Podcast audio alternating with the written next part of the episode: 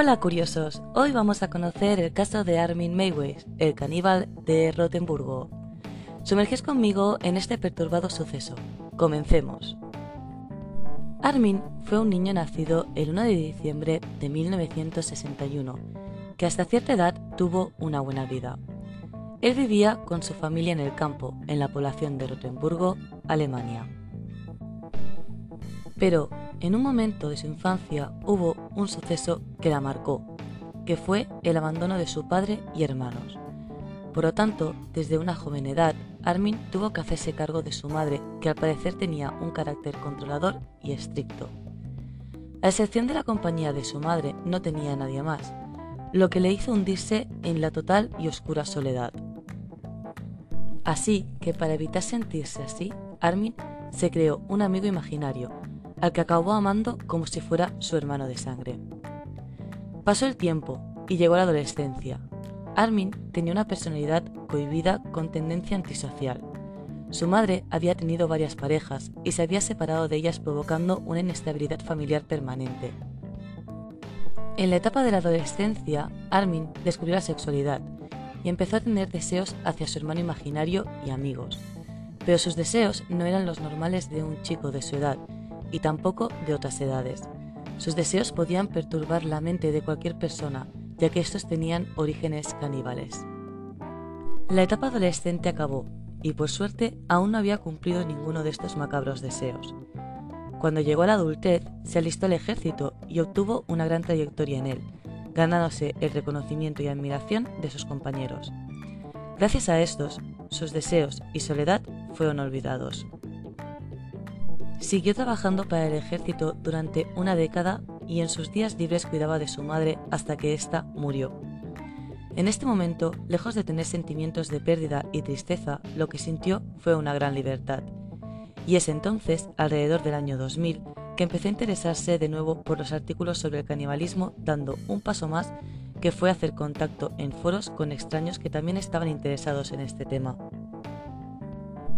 Pasó todo un año buscando, aprendiendo y haciendo contactos. Fue entonces cuando conoció a un cocinero con el que después de un buen tiempo hablando se le ofreció a Armin. Pero no se lo ofreció él solo, sino que el cocinero también involucró a sus dos ayudantes para que Armin los pudiera probar. El cocinero quedó con Armin y realmente le dio la oportunidad de matarlo y devorarlo, pero el cocinero empezó a dudar, y esto fue crucial para que Armin se lo pensara y finalmente lo dejara marchar, ya que según la moralidad de Armin, el banquete solo se podía llevar a cabo si la víctima estaba totalmente de acuerdo a ser comida. El tiempo siguió pasando. Y de la misma forma, a través del foro llamado El Café Caníbal, conoció a otra víctima, Bert Jürgen Brandes, de 43 años. El oficio de Bert era la ingeniería y trabajaba y vivía en Berlín. Bert no es que fuera inocente en el sentido sexual. Él ya había tenido experiencias en rituales sexuales donde la violencia y la tortura estaban presentes. La primera citación entre ambos fue el fin de semana. Estos dos días los utilizaron para poner a prueba sus deseos e instintos caníbales. Al acabar estos dos días, Bert se despidió de Armin en la estación, pero antes de coger su tren, se lo pensó y volvió a llamar a Armin para que lo recogiese de nuevo, ya que se había quedado insatisfecho con solo ese fin de semana. Una vez solos de nuevo, tuvieron una larga y agradable conversación. En el final de esta, Bert le pidió que le amputase su miembro viril, arrancándoselo con la boca, y Armin, sin pensarlo dos veces, accedió.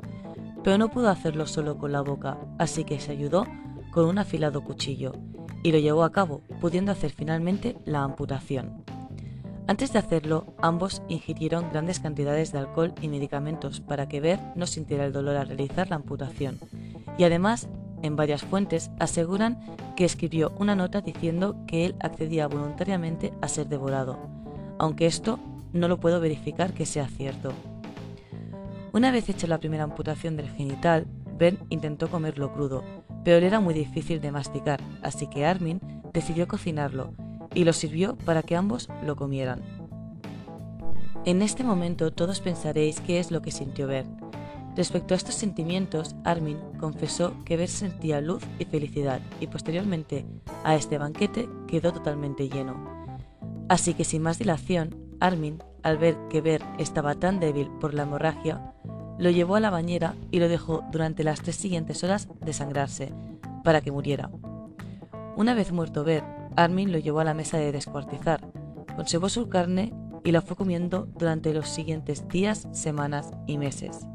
Además, grabó todo el proceso en una cinta de más o menos unas cuatro horas de duración. El asesinato de Bert sucedió entre la madrugada del 9 al 10 de marzo del año 2001.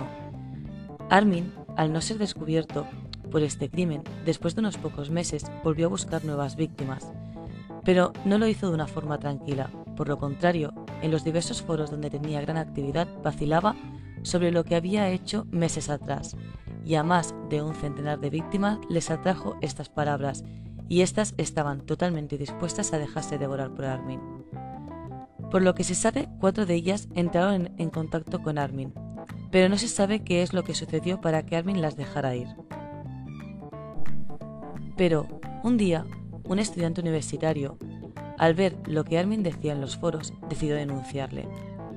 La policía hizo un registro cibernético de los foros y encontraron pruebas suficientemente incriminatorias para llevar a cabo el arresto de Armin, en diciembre de 2022, un año después del asesinato de Bert. Psicólogos y psiquiatras, apuñados, se interesaron por el caso de Armin. Al evaluarlo, todos o casi todos coincidían en que Armin no estaba loco cuando cometió el crimen. Al contrario, según la evaluación, parecía estar en plenas facultades psicológicas pero también coincidían en que Bern, su víctima, era incapaz de pensar de forma racional.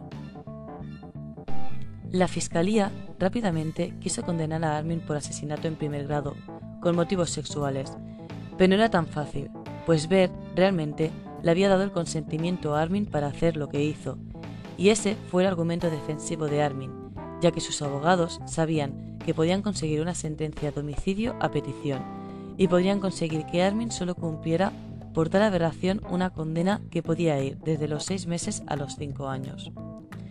El primer juicio ocurrió en enero de 2004, donde Armin fue condenado a ocho años de prisión. Su caso fue increíblemente popular en los medios de comunicación, conmocionando a todo el país. En 2006 volvió a celebrarse un juicio contra Armin, donde finalmente fue condenado a cadena perpetua y donde como prueba se presentó el vídeo que éste había grabado cinco años atrás. Armin, en desacuerdo con esta última sentencia, declaró que él cumplió el deseo de ver, que era morir apuñalado. Pero como Armin no quería que Ver sufriera el dolor de las puñaladas y amputaciones, le dejó tomarse una botella medicinal indicada para el tratamiento del resfriado común, para que perdiera el conocimiento. Aunque su declaración no hizo cambiar la sentencia, finalmente Armin añadió que sintió un gran placer por lo que hizo y no necesitaba volver a hacerlo, aunque las fantasías le perseguían. Y aunque lamentaba lo que había ocurrido, ya no lo podía deshacer. Por lo tanto, Armin sigue hoy día cumpliendo la condena por la sentencia del crimen que cometió. ¿Qué pensáis vosotros curiosos de este caso? Dejádmelo en los comentarios. Y hasta aquí el caso de hoy. Seguime para poder conocer más casos criminales. Hasta el siguiente caso.